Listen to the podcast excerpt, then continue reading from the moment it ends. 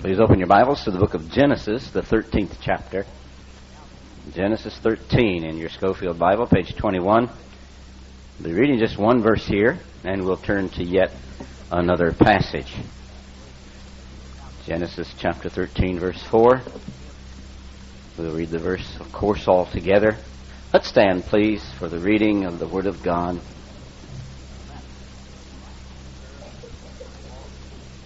Ready? Unto the place of the altar which he had made there at the first. And there Abram called on the name of the Lord. Turn now to 1 Samuel chapter 14, page 333 in your Scofield Bible. We'll read verse 35. 1 Samuel 14, verse 35. And let's read. Ready? And Saul built an altar unto the Lord. This same was the first altar that he built unto the Lord. And let's pray. Father, we're thankful for this church. We're grateful for the crowd that gathers here. The world focuses on something else. Their minds on the Olympics and other things that have no measure of importance when it comes to thy word and thy people and the preaching of your word. Thank you that we're here where preaching matters, where thy word is held sacred. We pray that you'd help us tonight to be helped and to want to be helped. And so we listen. Give power to our preacher in Jesus' name. Amen.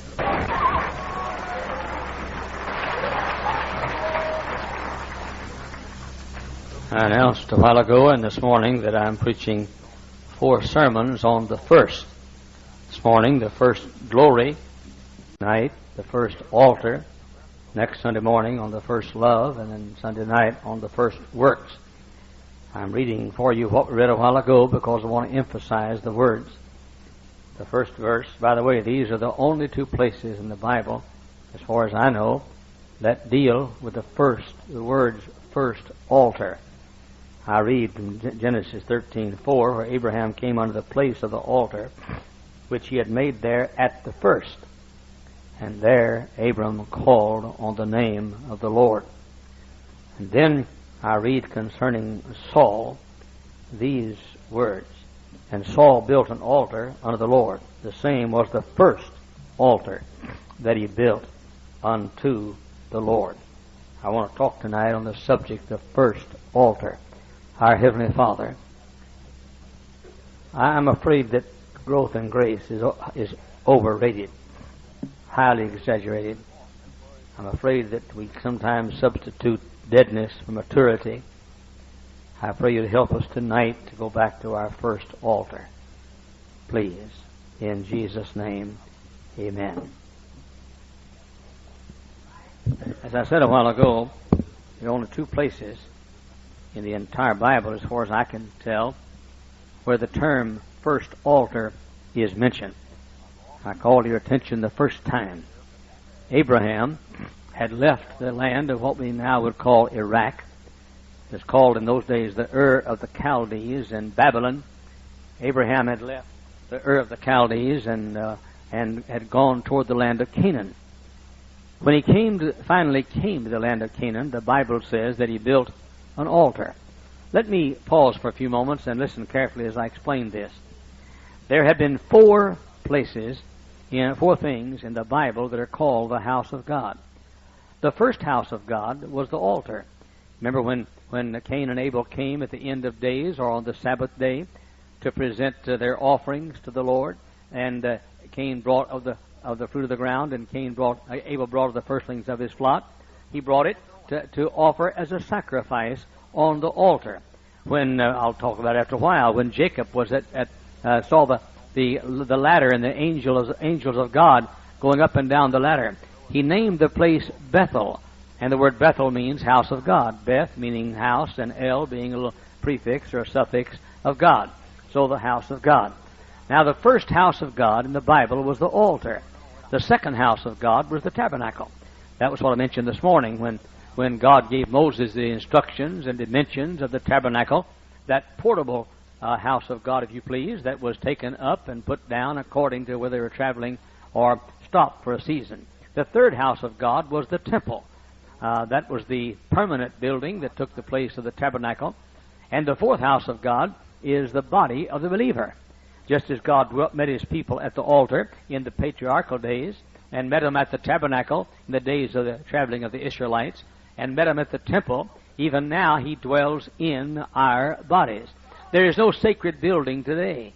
We sing the Lord is in his holy temple, meaning the Lord is in church house. The Lord's not in his church house anymore. He's across street in the parking lot.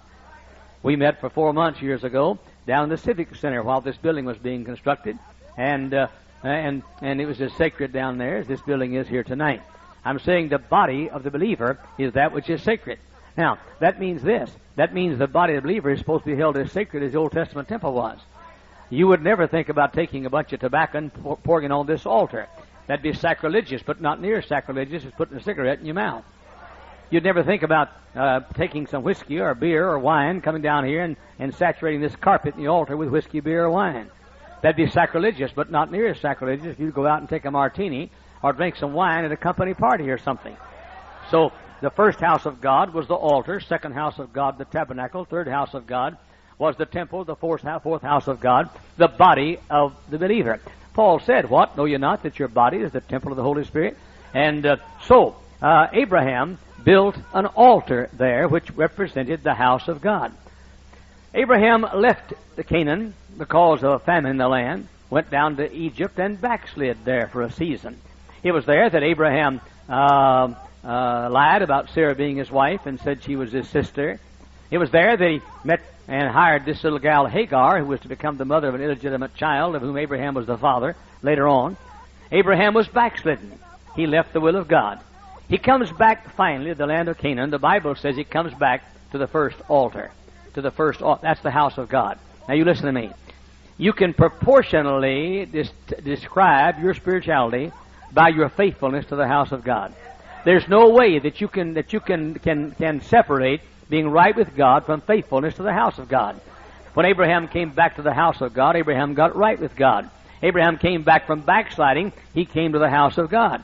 You say, I can be as good a Christian outside church as I can inside church. You've got bats in your belfry, rooms for in upstairs, cheese is falling out of your sandwich, and don't sleep on, the, on your ear tonight. Your brain will fall out on a pillow. I'm simply saying that you're crazy. I hope you get the idea. No, you can't be a good Christian. See, my Bible says in Acts 20, 28 that the church of God he purchased with his own blood. If Jesus thought enough to purchase it, it has something to do with your spirituality. And you will not be spiritual outside church. And that means every Sunday morning, every Sunday night, and every Wednesday night, you ought to be in the house of God. No substitute for it. Uh, Youth for Christ can't substitute for it. Gideon's can't substitute for it. Uh, uh, Amway can't substitute for it. Nothing can substitute for the house of God. Nothing can take its place. Abraham came back to the altar, and the Bible said it was his first altar. Listen to me.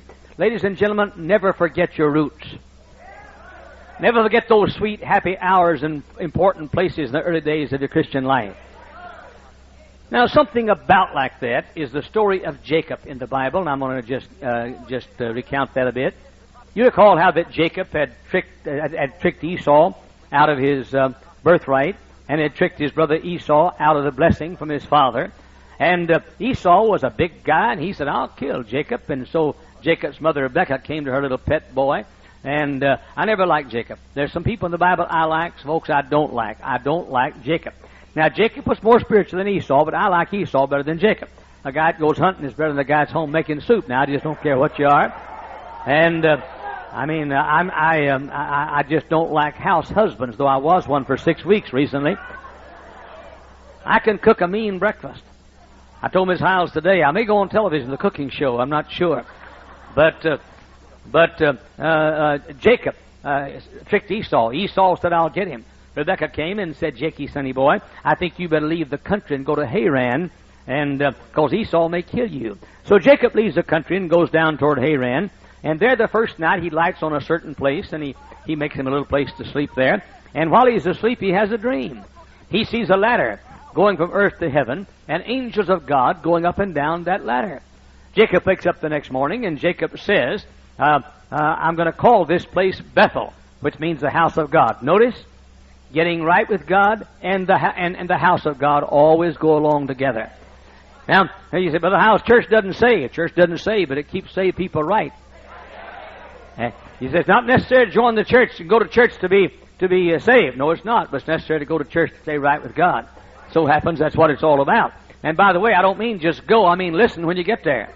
I mean pay attention when you get there.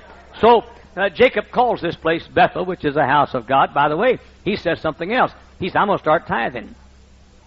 Jacob got saved, joined the church, and started tithing the very same time. Started tithing. Uh, tithe, what does that mean? Some of you new Christians, it, and some of you old Christians. It means the first tenth of your income is God's. You say, I've got to give the first tenth of my income to God. No, you don't give it. It's already God's. You keep it, you're a dirty crook. You're a thief. You're a robber. And so, and by the way, let me say this too. Um, you can't get right with God without tithing. And I'll promise you this. If your heart's cold tonight, I'll guarantee you that you can warm your heart. Listen to me over here. And hey, hey, folks over here, young people. Hey, hey, young people. Hey, I'm preaching to you folks over here. Listen to me while I'm preaching. I'm not here uh, just blabbing my mouth off. You need what I'm saying, much everybody else does. So uh, I'll say this: if your heart's cold tonight, I'll guarantee you how to get it warm. Start tithing. Yeah, I can prove it. Matthew six twenty one says, "Where your treasure is, there will your heart be also."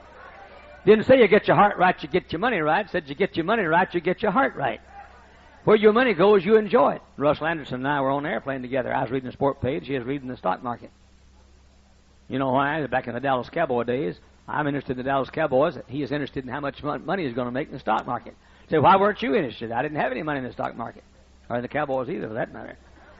Well, I had a few bets on the games, but I I'm saying that, that your heart is not right with God if you don't tithe. And your heart will get right with God sooner or later if you start tithing because your heart follows your treasure where it goes. So, uh, Jacob uh, started tithing. He got saved there. I think got saved there. He, he, met, he met the Lord there. And he got saved, I think, there. He, he uh, built an altar, called it Bethel, the house of God, and started tithing. Jacob gets up. He keeps on going, goes down to Haran. For 20 years, he's a backslider. He's saved, but a backslider. He's saved, but he's away from the will of God, down in Haran. He gets very wealthy while he's in Haran. Twenty years later, he gets a message from God in a dream saying, Go back to Bethel. Go back to Bethel. Go back to Bethel. Back to Bethel I must go. Back where the rivers of pure waters flow. Back to the joy life my soul longs to know. Bethel is calling and I must go. Let me insert what that means. Back to the church I must go back to the uh, rivers where pure waters flow. Back to the joy life my soul longs to know. The church is calling, and I must go. And so he's, uh, God said, "Go back to church. Go back to the church. Go back there, go back to Bethel. Back to your first altar." He had built an altar there. Back to your first altar. Don't ever get away from your salvation experience. Don't ever get away from tithing. Don't ever get away from the house of God. And so the Bethel. By the way, almost ten years later, the call of God comes again arise and go to Bethel. And Jacob does finally rise. He goes back to Bethel. And there, I love this, he goes back and builds an altar where the first altar was. And back at, back at Bethel. And uh, he's back there. And then he says, I think I'll call it something else. I'll call it El Bethel. El meaning God. So it was called Bethel, house of God. Now it's called El Bethel, the God of the house of God. And that's what the house of God's here for, is to make you fall in love with the God of the house of God. And so Jacob is back uh, at Bethel and, uh, and back to the first altar. I said again, don't ever leave that salvation experience. A lady wrote me a note one time and she said, We're getting sick and tired of hearing about little Jackie boy getting saved. When are you going to quit talking about little Jackie boy getting saved? I got up and I, she didn't answer it, of course. How you know as a female? Because she said she mentioned that she was a she and so forth, and because a man wouldn't do such a thing as that. You're not home tonight, are you? The lights are on, but nobody's home. So I got in the pulpit and I, and, and I made the statement. I answered the question. I said, "You're always going to hear about little Jackie boy. Always are." The Apostle Paul, everywhere he went, gave his testimony. He'd go before the king, and the king would say, What you going to say for yourself? And Paul said, Before I said anything, could tell you. I was going down to Damascus one time to kill some Christians. All of a sudden, a light shone round about me. And I fell on my face and said, Who art thou, Lord? He said, I'm Jesus, whom thou persecutest. It's hard to kick against a prick. I trusted Jesus, and got saved. He'd go down to a chief priest, and the priest would say, Hey, boy, what, we're going to persecute you. What defense do you have? Well, before I give him a defense, let me tell you, I was going down the road to Damascus to kill Christians one time. All of a sudden, I saw a light shining around about me. I fell on my face and said, Who art thou, Lord? And he said, I'm Jesus, whom thou persecuted. I got saved. Now I'm preaching the gospel. He'd go to Festus and Felix, and they'd say, Okay, you're being tried. Right now, your life's at stake. Oh, what are you going to say? He'd say, before I say anything, I won't tell you. I was going down the Damascus Road one time. A light shone round about me, and I said, Who art thou, Lord? He said, I'm Jesus whom thou persecutest. It's hard to kick against the pricks. And I got saved, and I'm preaching the gospel. Ladies and gentlemen, you get that testimony out, and you dust it off, and you tell it, and tell it, and tell it, and tell it, and tell it, and tell it, and tell it. Revelation 12, 11 says, in the tribulation period, they overcame him by the blood of the Lamb and the word of their testimony. Old Dr. Bob Jones Sr. stood behind the pulpit over here in his last days before in the old auditorium before he even built this house. Preached for us one Sunday morning, and he, he, he was senile. Uh, he was getting up in years, probably about 69, nearing 70. He was getting up in years, and, and he, he was preaching. Old Dr. Bob started off preaching, said, Before I start, I want to tell you about when I was a 13 year old boy down in southern Alabama, northern Alabama. I went to an old fashioned country preaching. I went to the mourner's bench and got saved and born again. I've been saved now since I was 13 years old. About three or four minutes later, he said, By the way, I want to tell you something. I was down in northern Alabama, 13 year old boy. I went to church, heard an old fashioned preacher preach the gospel, went down the mourner's bench and got saved. Ladies and gentlemen, nine times in that one sermon, he had lost his memory, but there's one thing he couldn't forget, bless God. He couldn't forget when he got saved. Now you take that old testimony out, you dust it off, and you tell it and tell it and tell it and tell it. But you say folks will get tired of it. Make them get tired of it, brother. I've said it time and time again. As a little boy, almost 11 years old, in August of 1937, I was a poor, the neighborhood uh, drunk, son of the neighborhood drunk. I wasn't the neighborhood drunk. I was the son of the neighborhood drunk, and I went to church barefoot one Sunday night, and God spoke to my heart, and going out to an outside service behind the church, an open door service, I got on my knees, a little, a little bridge over a little ravine there. I got on my knees, and I trusted Jesus as my Savior. I'm saying, I tell it, I'll sing it, I'll tell it, wherever I go. I want all to hear it. I want all to know the joy of salvation. It makes my heart glow, for I've been born again. Tell it. Tell, get back to your get back to your testimony. That's the salvation experience at the cross, at the cross where I first saw the light. Get back to your first altar. Then get back to your first, get, get back to the church. Jacob got back to the church. And I don't mean a church, I mean a Bible believing, old fashioned, New Testament, soul winning, independent, held fire and brimstones Baptist church. That's what I'm talking about. Another story, much like it. Two fishermen, uh, two men fishing on the Sea of Galilee. Two boats, rather, on the Sea of Galilee. One of the fellows fishing there was named Peter. Call him Simon. And Peter was fishing.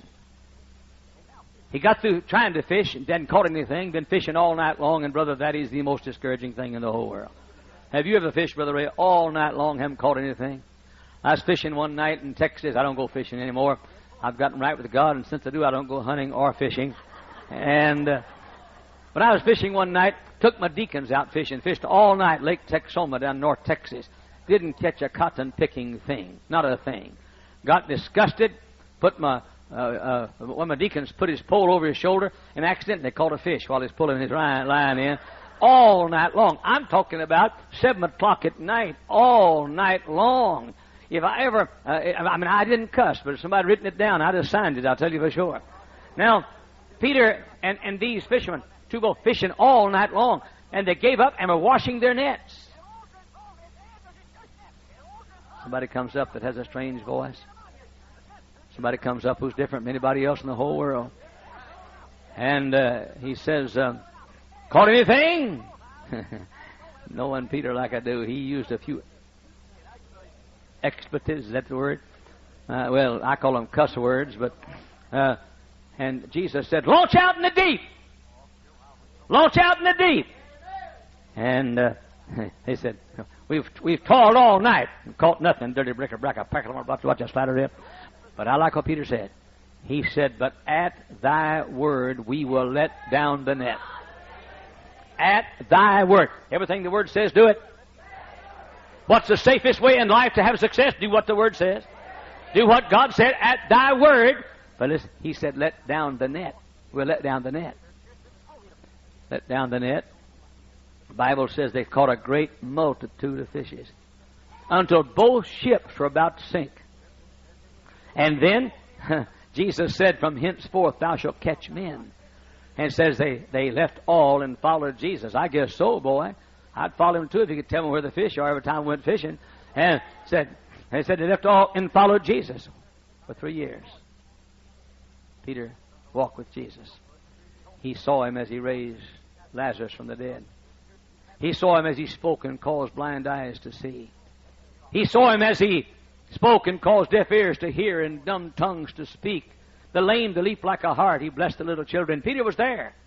Peter was on the Mount of Transfiguration when Jesus was uh, met with Moses and Elijah and was transfigured in a little little preview of his glorified body. Peter was there. Peter was there in the upper room. And he, he was the one who said, Thou art the Christ, the Son of the living God in Matthew 16 and Matthew chapter 10. He was chosen to be an apostle. And in Matthew chapter 17, he went with Peter, James, and John up to the Mount of Transfiguration. Now comes the upper room. He was there.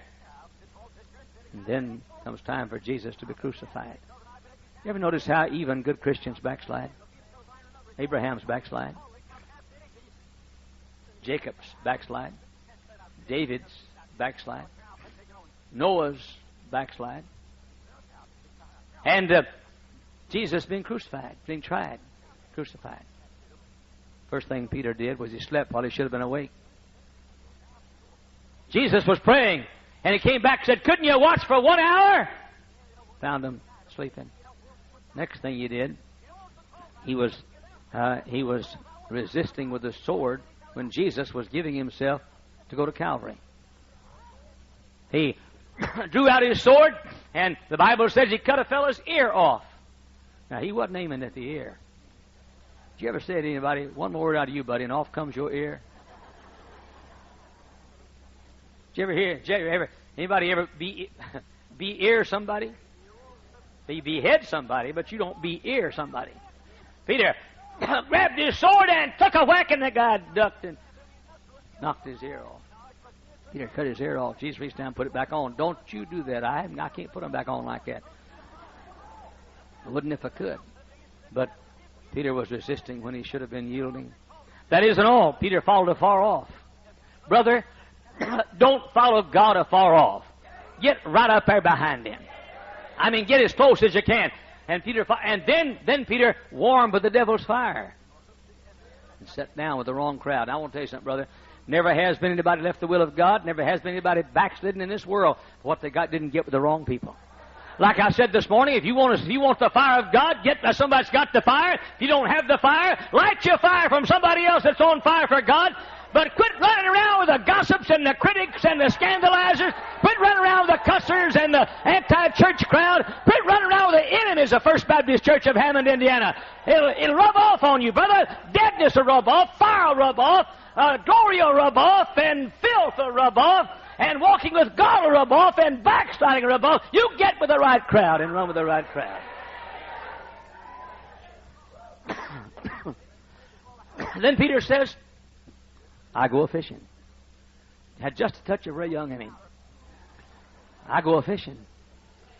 The apostle said, We go with thee. And by the way, you never backslide by yourself. In the meantime, Jesus had risen from the dead. Peter's back up there on the Sea of Galilee where he was before. That was his first altar. He's up there at the Sea of Galilee fishing. Jesus walks up to him. He had caught nothing, just like it before. Jesus said, Cast your net on the right side of the ship. Sort of sound like something happened before, doesn't it? Sort of sound like when he got saved. Jesus was trying to remind Peter of his salvation. Peter cast the net on the right side. The Bible said multitudes of fish were caught. And Peter said, It's the Lord. He didn't know who he was. But boy, when he saw those fish come up, he knew who it was. His salvation experience was renewed. Ladies and gentlemen, we need a bunch of folks to go these shops and, and, and factories and steel mills and tell people what God's done for you. Give your testimony. I don't have one. Come down to the altar and get one tonight. Jesus wants you to go back to the first altar. And so it is. The place is important. Abraham went back to the first altar. Jacob went back to Bethel, where his first altar was. And Jesus took Peter back to the Sea of Galilee, where he had first seen the miracle and first decided to leave all and follow Christ. I keep in touch with that little spot that is behind an abandoned church building in southwest Dallas, and the, actually the ghettos, even worse than they were when I was a boy.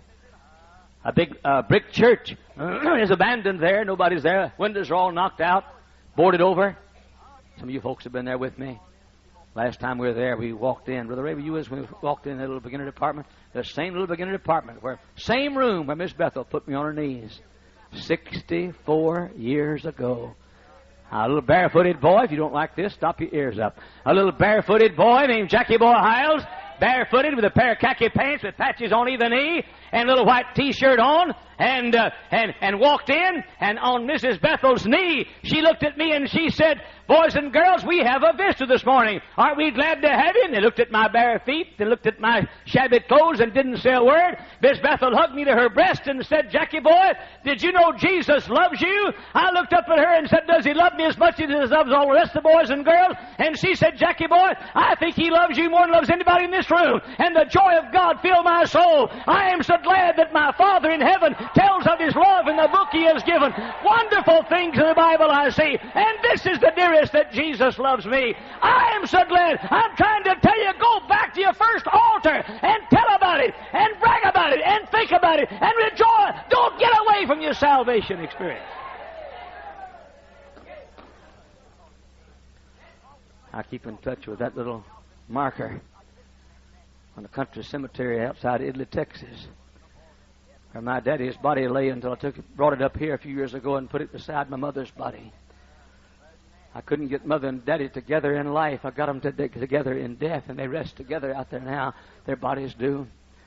But that marker's still there. Where my father passed away and the service was conducted, I went back the next day or a while later and fell on my face and stayed there several days. And I said, Dear God, I'm not leaving here till something happens to me. And bless, bless God, my life was transformed. I go to Texas east once a year. I borrow a car, I rent a car, and I go down that little cemetery and get on my knees where God's power came on me. Why? I want to go back to first altar. I'm tired of preachers wanting to get something they haven't got. Keep what you had. Tired of all this new stuff.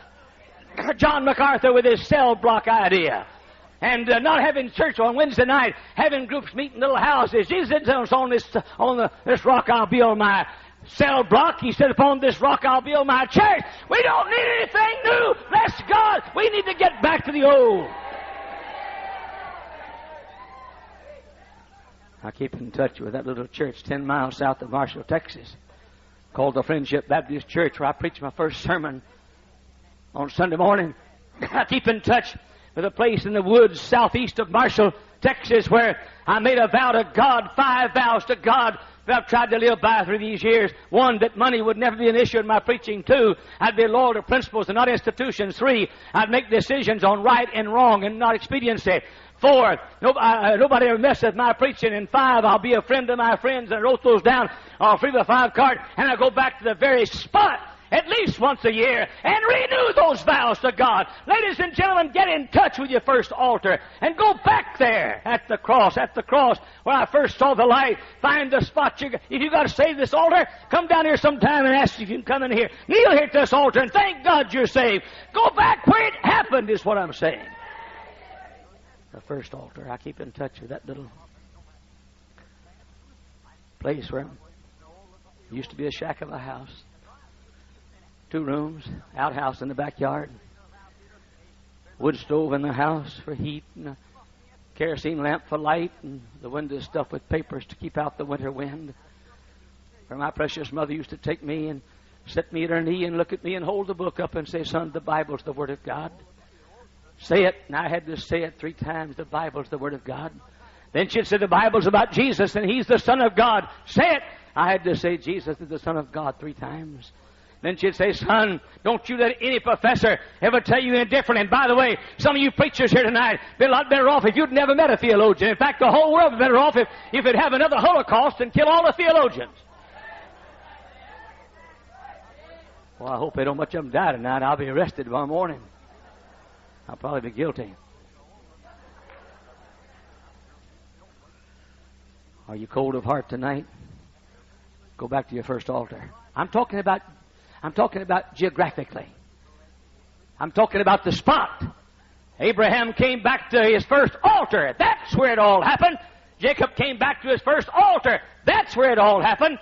Peter came back to the place where it all happened. Go where it is. Go there. Go there. Get on your knees and rejoice and say, Oh, happy day that fix my soul on thee, my Savior and my God. And t- thank Him for the salvation God's given you.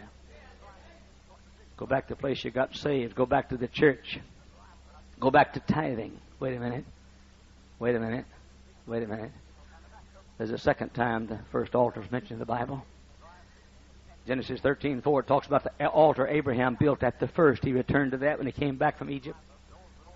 But in 1 Samuel, it talks about Saul building an altar. 1 Samuel 14, 35, I think it is. Saul, King Saul, likewise, it says he built his first altar. Wait a minute. Hold it. King Saul also backslid. They never came back to his first altar. Two men, Abraham and Saul, of whom it mentions their first altar. both men built the altar. It was both men's first altar. Both men backslid. One man died in ill repute, a uh, wrecked and ruined life, a disgrace to his, his, God and to his family and to his Savior and to his country. King Saul died a flop, a failure. Abraham became a friend of God and the father of the faithful. Why? I'll tell you the difference. When Abraham backslid, he came back to the first altar. When Saul backslid, he didn't come back to his first altar. Talking to two groups of people tonight talking to folks backslidden, but you come back. Tonight you come back to your first altar. Come back to your roots. I refuse to change my preaching style. I was preaching like this 50, 45, 48 years ago. I'll be preaching like this 48 years from now.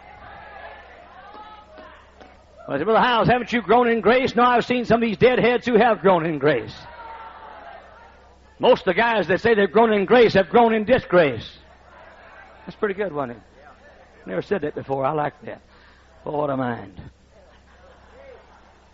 Most of these theologians, I've grown in grace. You'd be a lot better off, theologian, if you go back there where you got saved, and when God calls you to preach, go back on your knees where it all happened, get the old King James Bible, kick your NIV out the front door, back door, and get the old King James Bible, and get your brush arbor, and be the kind of preacher you were when you were a young preacher, and go back to your roots. I'm saying go back to your altar.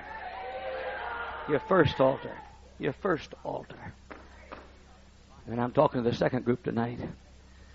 You've not been back. All of us have had times of, of declension. All of us have had times of drifting. All of us have had times of coldness of heart. Bless God, listen. All I got to do to get warm is just get down there to Texas, back behind the Fernwood Baptist Church, and get on my knees. Oh, happy day that fixed my choice on thee, my Savior and my God.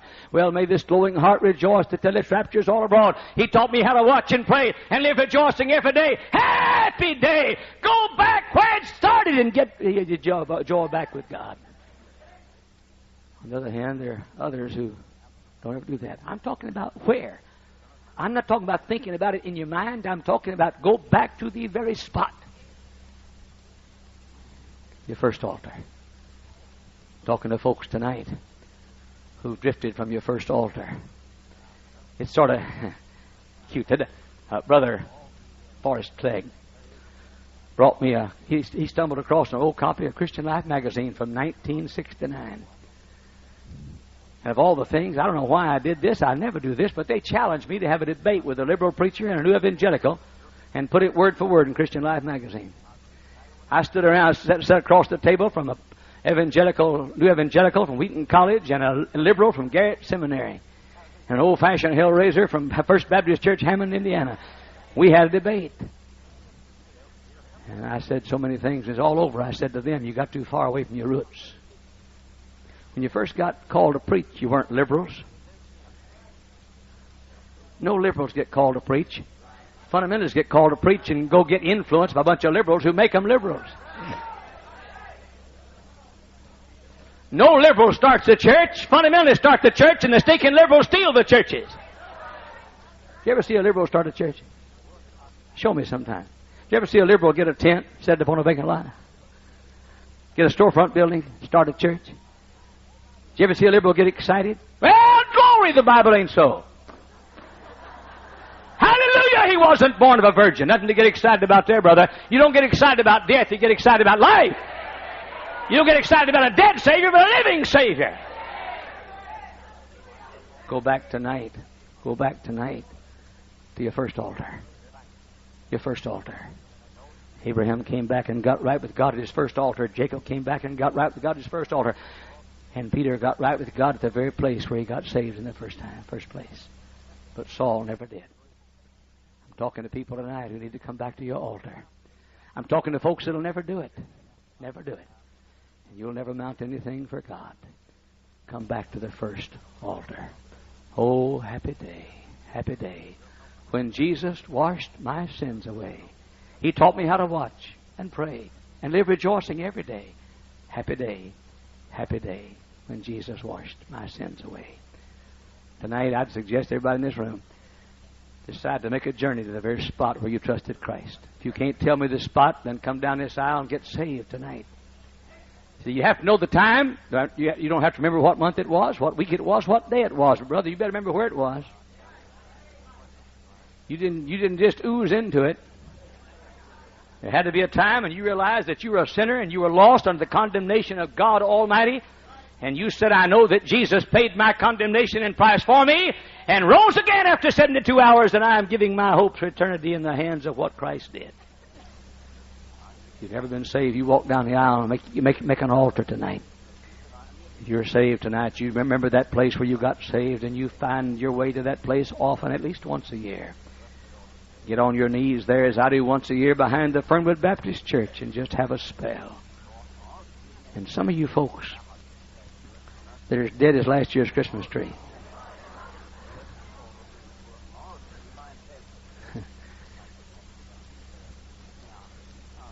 If, if, if some of you, if Undertaker came in tonight, he might think you're a customer. You'd be surprised if you went back to that very spot where you trusted Christ.